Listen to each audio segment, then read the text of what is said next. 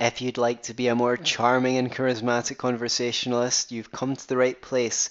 Episode 51 of the Be Yourself and Love It podcast. Hello, Anthony Samra for Be Yourself and Love It.com. And this is my second video in my series of videos to help you be a better conversationalist. My series of videos called How to Make Small Talk.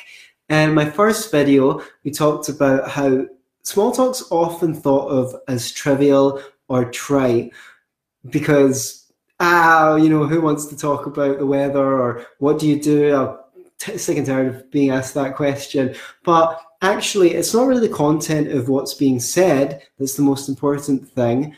It's the feeling that's created between two people. So if you learn to get good at small talk you can actually craft to give you the opportunities to talk about more things that you're actually interested in, and you can find it as a way to connect with new people. Because when we don't really know new people, we're trying to figure out how much of ourselves we can show and how much we want to hold back. And if you become the most comfortable person in the interaction, then you become the person who gets to choose how authentic to be. And by leading in those kinds of interactions, you're actually giving other people permission to relax and be more themselves. When you're leading in social situations to the degree that you can allow yourself the luxury of being relaxed and being more yourself, you're encouraging and empowering other people to do the same. So today I want to teach you a really great trick that will help you in any social situation be more chatty and be more confident speaking about yourself and the things that you want to do. And you'll be glad to know it's really, really easy. Because what I was thinking about is a lot of the advice on communication skills centers around being a really good listener. And they say things like, oh, you should ask people questions because people love talking about themselves. And it is true that people do love talking about themselves, but when do they love talking about themselves? It's when they feel relaxed and they don't feel judged and they feel easy to connect with someone, then they feel like they can volunteer more and they can speak about themselves. The truth is, when you first meet someone, if you start asking them a ton of questions, it basically makes them feel like they're the ones that have to do all the work. No one wants to be in the position of having to do all the work. In fact, when you meet someone new, it's perfectly normal if you want to get the conversation going to do 60 to even 90% of the talking at first. What you're doing is you're giving them some material to work with that they can riff off and think about. Because, see, when you really know someone, you don't actually ask them a lot of questions. You do ask them questions sometimes, and it's good to think of interesting questions to ask. But when you speak to your pals, usually people just riff off each other. Someone says something, and you hear that, and you think of some associations, and you riff off of that. You you reply back. Not a lot of questions asked. You just have a kind of more free flowing uh, conversation. One takes off the other. So asking tons of questions uh, can basically make someone feel like they're in the spotlight. They have to perform. They might just be as socially anxious as you are. They might be worried of you judging them. So the idea is that getting to be a confident speaker is as important as being a confident listener. How do you know when the other person is receptive and ready for you to ask them more questions? Uh, a good rule of thumb is wait till they ask you a question about you. And um, before that, you can provide more of the material in the in the conversation. And um, you can tell a little story about yourself or um, state your opinion on something before asking them a question. Or if you wanted to ask someone an outlandish question like, um, "What's one of the your favorite places that you've ever been?" Earlier in an interaction, someone might freeze up. I don't know. You know, you don't want to get told I don't know when you ask a question. There's nothing more frustrating than that. A great thing to do is just answer the question first. Uh, last year, I went on holiday to France and I saw the Eiffel Tower, and we went and had a coffee in this cafe, and this thing happened. By volunteering information, you're actually helping the other person think of something to say. You're actually making it easier for them to open up So when they get on a roll and if they're talking a lot, definitely step back, let them take up the slack, let them do the le- the leg work, and remember what they usually say.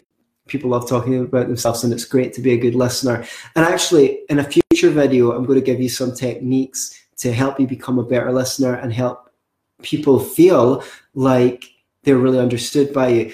If you think this is useful, please don't keep it to yourself.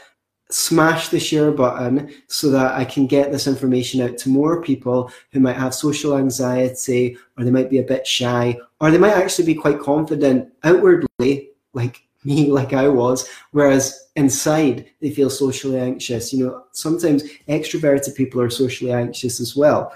So, one thing to remember is talking is how you show your values, shows that you actually can give people say something interesting and give people a reason to talk to you and it sets the tone for a conversation. So if you talk freely you're giving the other person to talk freely. And if you act really self-consciously you're putting responsibility on the other person to coach you.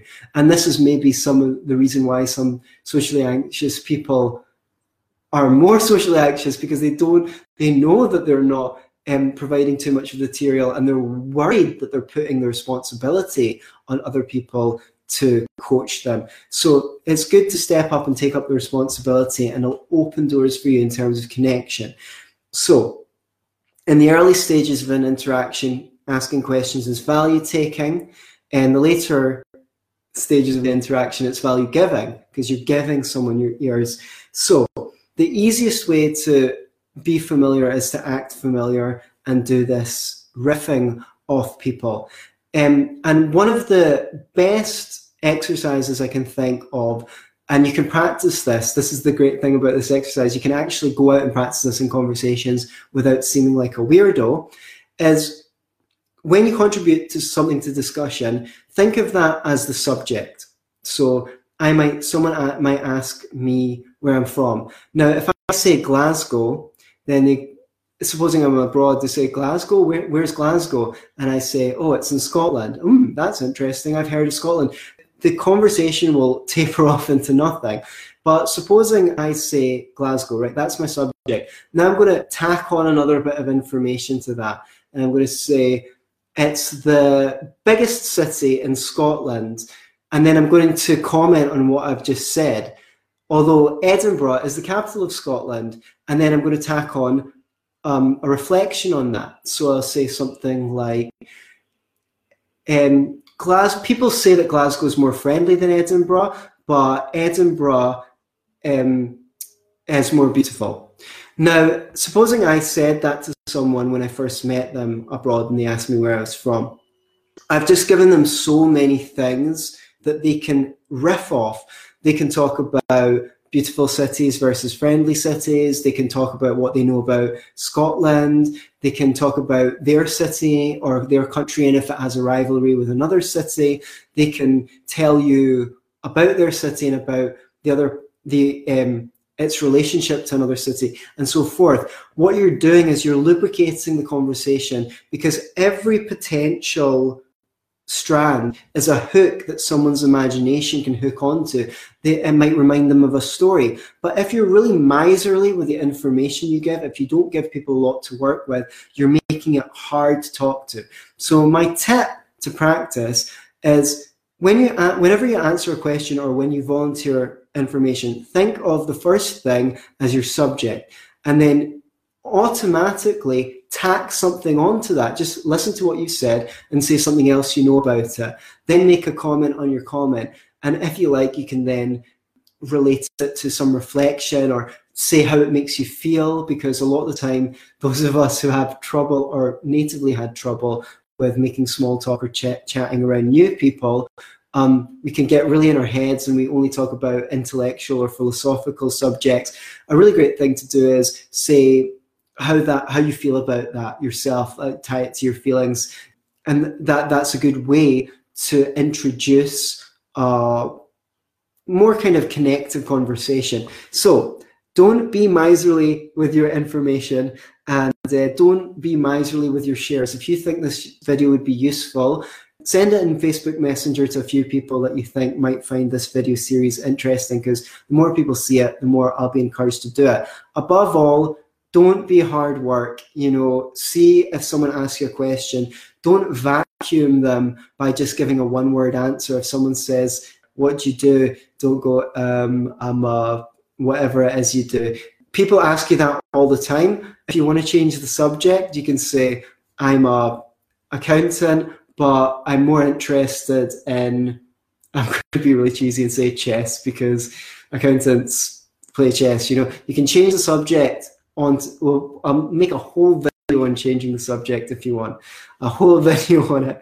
Anyway, I think that's quite enough for a one self-help video. I hope you enjoyed it, and if you did enjoy it, please don't hesitate to share it. Thanks very much for joining me. If you think you could really benefit from having more high quality connection in your life, then you should join with me and some other people in my new social skills mentoring program. We're going to get together once a week and try some exercises internationally over Skype, and you'll have peer work so you can help each other. You can uh, meet with your buddies during the week to practice exercises and learn more. If that sounds like something that would really benefit you, send me a message on Facebook or email me at anthony at beyourselfandloveit.com. And until next time, be yourself. Well, don't just be yourself, be yourself and love it.